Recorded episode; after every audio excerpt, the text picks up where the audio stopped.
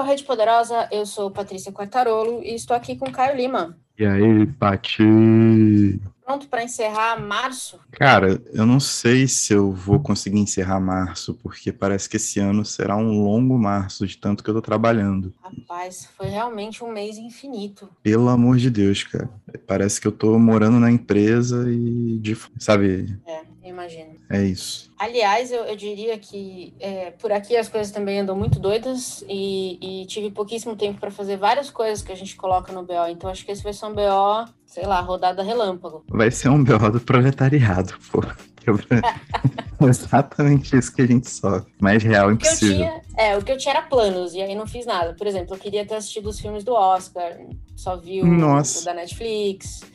Enfim, só vi o, o, o DiCaprio lá, enfim, o resto não consegui ver nenhum. Então, assim, vai ser. Se preparem para um BO curtinho, mas ainda assim com boas referências. O que é bizarro, né? Porque os streamings colocaram os filmes do Oscar essa semana, assim, há duas semanas atrás, de maneira é. quase que inédita, e então, a gente então, simplesmente não consegue assistir. Fácil Uhum. Era o ano mais fácil para assistir os filmes. E ainda assim não consegui fazer. Enfim. Eu vou assistir depois, óbvio, como sempre, mas tudo bem. A vida segue. Só... Então, isso para dizer já de cara que eu não tenho nenhuma recomendação para assistir para esse mês. Você tem alguma coisa? Idem, idem. então tá bom. Então vamos para as interwebs. Manda ver. Nesse tempo trabalhando assim, eu tento ficar caçando algumas coisas relacionadas à, à viagem, né? Porque saudades de viajar depois de mais de dois anos de pandemia. Também uma uma maneira de dar uma fuga na cabeça em relação ao trabalho de vez em quando, né? Aqueles cinco minutinhos do café. E aí eu achei um canal de duas, duas mulheres. O nome do canal é Life Sessions. E o arroba no Instagram é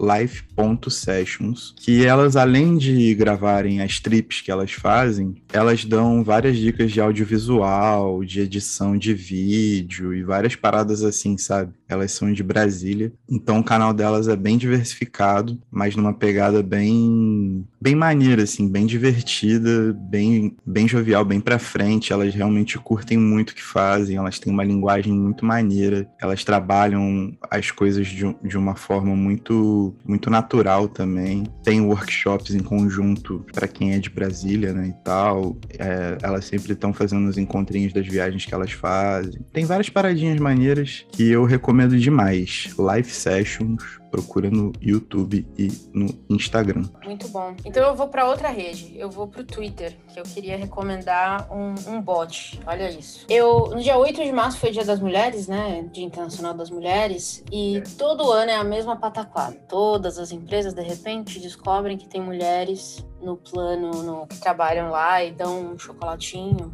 uma rosa de papel, alguma coisa completamente inútil. E aí, esse ano, uma americana, se eu não me engano, criou um bot chamado Gender Pay Gap Bot. Toda vez que uma empresa ou uma organização, até sem, fim, fins, sem fins lucrativos, tweetava sobre o Dia das Mulheres, né? Fazer aquela, aquelas mensagens meio padronizadas, o bot vinha e falava quanto que as mulheres ganhavam em comparação aos homens. Então era maravilhoso, porque vinha assim, sei lá, Apple, aí vinha a mensagem da Apple, hoje é dia das mulheres, as mulheres são em inglês, né? Obviamente ela só pega, o bot só pega as mensagens em inglês. As mulheres são incríveis, vamos dar um abraço hoje nas mulheres das nossas vidas. Aí vinha o bot, retweetava e falava: nesta organização as empresas ganham 10% a menos que os homens. As mulheres ganham 10% a menos que os homens. E foi incrível porque teve, teve rebuliço na gringa, teve empresa que ficou pé da vida, é sempre divertido, né? É, mas pouquíssimas conseguiram refutar os dados que ela estava mostrando. E a grande maioria das empresas, as diferenças chegavam a dois dígitos. Eram raríssimas as empresas em que, em que as diferenças eram menos que 10%, ou o inverso, né? Das mulheres ganharem mais que os homens. Apesar desses dois casos existirem. Mas enfim, meu Dia das Mulheres foi me divertindo horrores com esse bot. Então, quem tiver interesse, ele ainda tá lá, é, tá no Twitter,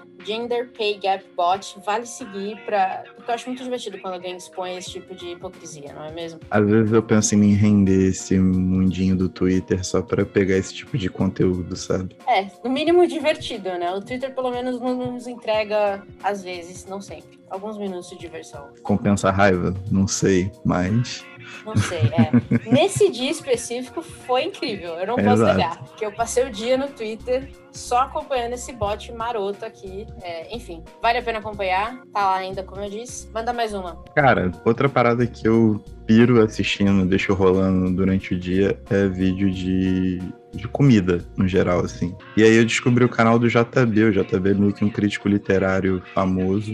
E ele é rabugentão, assim, né? Tipo, e ele rechaça firmemente essa questão do que é gourmet, né? Dessas coisas meio inventadas. Tipo, ele vai atrás da comida de verdade. E ele vê a qualidade nisso. Então, tipo, ele vê a qualidade de uma boa coxinha, que é a coxinha, aquela coxinha clássica de padaria. Não a da, sei lá, padaria da Faria Lima, que né, feita com farinha de trigo sarraceno, plantado a menos 27 graus, colhido na meia-noite do dia 5 de fevereiro. E eu me, diver- me diverti muito assistindo, porque ele vai e ele tem esse, esse interesse também em contar as histórias. Então ele visita os restaurantes que são clássicos, principalmente da cidade de São Paulo. É, ele visita cozinheiros renomadíssimos também, que são especialistas em algum tipo de, de regionalidade, ou até né, cozinheiros internacionais. Ele dá esse espaço para comida de comida comum do dia a dia, sacou? E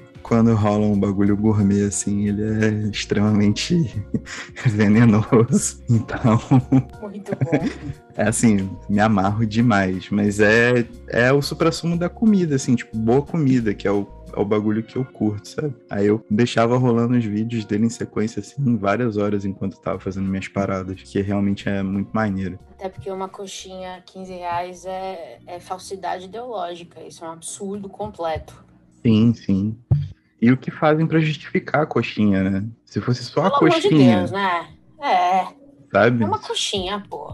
Se fosse só uma coxinha a 15 reais, tipo, já é um absurdo. Mas é uma coxinha a 15 reais. O problema todo é o que chamam ele, né? O que chamam ela de, de sei lá, sabe? Little Thai, É, Little Thai, alguma coisa do tipo. mano.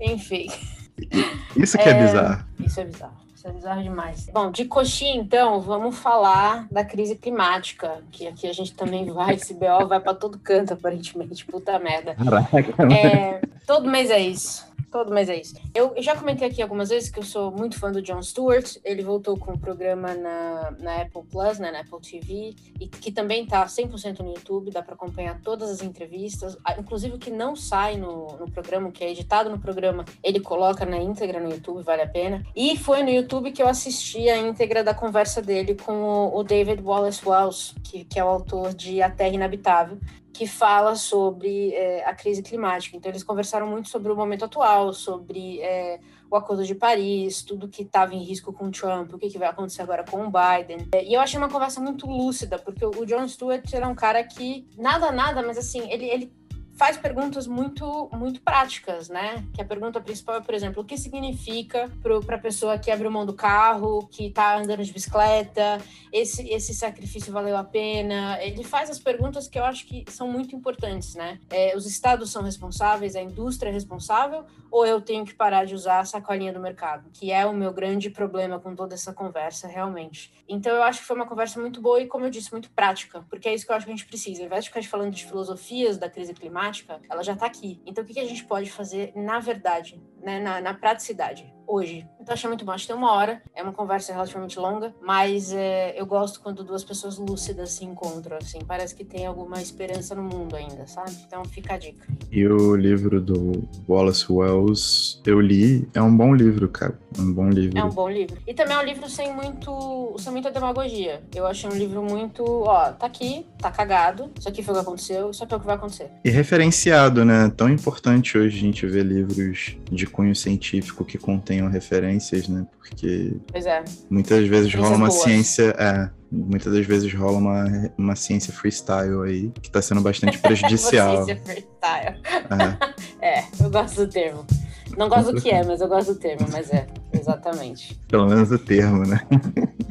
Menos o termo. É, tem mais uma? Tenho sim, é um podcast. Ele também aparece em vídeo no YouTube, se quiserem procurar por lá, mas está em todas as plataformas de streaming, que é o podcast Telefonemas, do Vinícius. O Vinícius é um cara interessado em tudo, basicamente, e ele pega os assuntos mais importantes e pega assuntos que estão à volta dele. É um cara muito bem, muito bem conceituado dentro do, do métier jornalístico under aí de São Paulo. E ele vai trazendo essas pessoas para conversar. São conversas curtas, né? Curtas assim, conversas normais, né? Um programa normal de uma hora, uma hora e dez por aí, com muita gente fora da caixa que tá fazendo muita coisa bacana. Mas se você pensa que as coisas estão acontecendo de uma maneira assim, né? Não tem nada novo no mercado, só desgraça e tal. Ele sempre está trazendo para frente umas paradas novas, boas, uma galera que tá produzindo conhecimento pra caramba, escrevendo muito, fazendo muita música e conseguindo efetivamente colocar o trabalho na pista e se, e se fazer importante socialmente falando, né? Fazendo uma diferença aí, grãozinho por vez, um grãozinho todo dia. Então, conheçam telefonemas, porque conhecer o telefonemas é garantia de que vocês vão conhecer muita gente bacana. Muita gente bacana. Muito bom. E meio fora do circuito. Muito bom, muito bom. É, vamos falar então de coisas lidas? Também não li muito, então eu tenho um livro só. Acho que você tem um só também, né? Tem um só. Um só, o mês foi frenético. Será que é o mesmo? É, inclusive, eu quero falar desse que a gente eu não vou falar muito porque é o livro do Bebendo e Lendo que acabou de sair. É os ah. anos da Annie Arnaud. Então, eu não vou nem falar muita coisa, só dizer que é um livro fantástico. A gente fez um episódio inteiro discutindo ele, o impacto desse livro, como é incrível poder ler Arnaud finalmente, né, no Brasil. Então, houve o episódio Bebendo e Lendo, acabou de sair, o primeiro Bebendo e Lendo do ano formato podcast, já está disponível. É só isso que eu tenho para dizer. Maravilhoso, inclusive. O livro é maravilhoso, endosso. Eu, eu amei os anos. E corram lá que o Bebendo e Lendo voltou com força total. Álcool 100%. Exatamente, o combustível das campeãs. Manda o seu. O meu é um dos caras assim que são muito referência para mim, né? Eu acho que eu venho numa toada de me voltar a autores e autores que me são muito muito caros e que eu já sei o que esperar deles, mas acabo sempre sendo pego de surpresa. E o César Aira é um desses caras eu li o Continuação de Ideias Diversas, que é como se fosse um livro de anotações e pensamentos dele, publicado pela Papéis Selvagens. E, pô, o cara é simplesmente fantástico. Não tem muito o que falar. Tipo, o Aira é um dos grandes pensadores, não só da literatura, mas do, da nossa, do nosso tempo, da contemporaneidade. Aira é um cara fantástico. Ele já tem mais de, sei lá, acho que mais de 80 livros publicados, um bagulho assim. A produção dele é ininterrupta e infelizmente a gente tem muito pouca coisa traduzida para cá. Esse particularmente da que foi trazido pela Papéis Selvagens é uma pequena pérola. Conheçam a Papéis Selvagens, inclusive. É uma, é uma bela editora no que tange a, a publicação de, de coisa nova, coisa diferente e latino-americanos. Então é isso. César Aira, continuação de ideias diversas, maravilhoso, impactante. Não aguento mais descobrir latino-americano que nunca saiu em português. Me dá um ódio tão grande. o Aira, no caso, é como se não tivesse, né? Porque, sei lá, não, tem uns. 80 livros, saiu dois? Saiu Porra. no máximo 10, mas, tipo. Ai, não é nada. É pouca coisa, sabe? Ai, ai depressão, enfim. Lançamentos que chamaram nossa atenção. Eu vou começar então rapidinho aqui, porque um já está nas minhas patinhas, eu pretendo ler esse ano ainda, que é o Kim Jong, nascida em 1982, da Cho Namjoon. É, coreana. Estamos meio fascinados com coreanas, não é mesmo? Sim. Han Kang vem por aí esse ano. Vai ter um episódio especial para ela, aguardem. E esse livro é um grande best-seller na gringa, tem dado muito o que falar. E eu tô só acompanhando essas conversas. E saiu aqui esse mês pela Intrínseca. E aí eu fiz uma coisa que eu não fazia muito, muito tempo, que foi comprar um livro na pré-venda. Muito, muito tempo, desde novembro. É, que foi comprar um livro na pré-venda. E já chegou, muito bonitinho, curtinho, achei que era maior. Então já tô, tô interessada porque ela fala basicamente do que é ser mulher na Coreia. E eu acho que a gente tem visto muitas mulheres coreanas trazendo essa problemática de várias maneiras diferentes, né? Enfim, não vou falar muito, falo mais dele quando eu ler, que eu gosto de saber, eu gosto de saber o que acontece acontece em volta do livro, mas não necessariamente sobre o livro. Faz sentido? É, faz. Faz. É meio doido. Por exemplo, eu sei que tá todo mundo falando dele. O que, que é a história em si? Não sei muito. Mas você sabe é o, o, o, entorno dele ali, né? Você já. É. Sei que tá sendo bem visto, tá sendo bem falado, tá bem avaliado, é, resenhas são boas, críticas são boas. Enfim, de, logo menos eu venho aí trazer o meu, os meus dois centavos. O que, que chamou sua atenção esse mês? Você vai no estilo mineira, né? Vai comendo pelas beiradas ali. É, devagarzinho. Muito bom. Cara, continuando com Papéis Selvagens, eu tava de bobeirinha, tomando um café, tentando distrair minha cabeça, e de repente pulou uma caixinha que tinha e-mail novo. E nesse e-mail novo é um novo livro da coleção Arkimbold, onde eles colocam esses autores fantásticos com processos e métodos de escrita diferentões e é mais um latino-americano, mais um argentino, que é o Diego Merê, com o livro Na Pausa. É, eu tô completamente hypando pelo simples fato de ser publicado pelo Papéis Selvagens e eu ter acabado de ler César Aira. Então é isso, não tem muito motivo, assim, não tem muito auê. Eu sei de onde vem e sei que provavelmente é uma parada que eu não vou me arrepender de ler. E isso já é o suficiente pro momento que eu vivo. Sem grandes é expectativas. Isso, Mas acho que é isso, quanto menos a gente sabe, mais a gente hypa. Pra gente até a gente poder saber o que, que é e achar que isso é um flop, ou se não.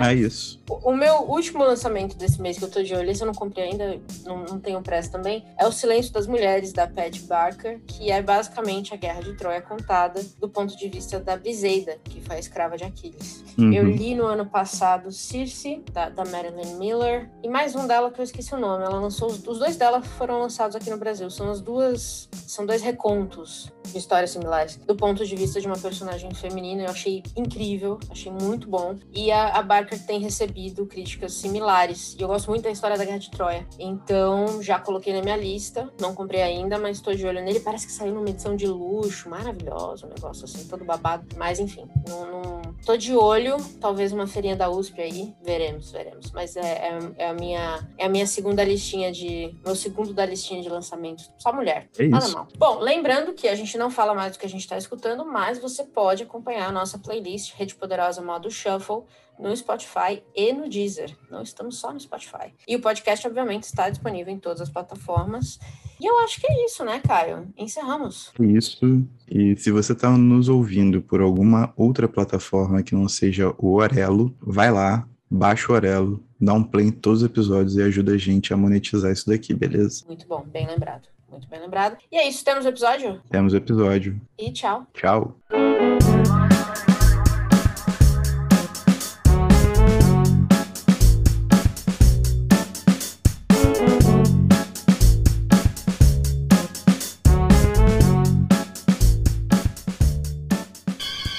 Want you to know the power of the underground. We'll fight alone, just as we used to do in those days. All right.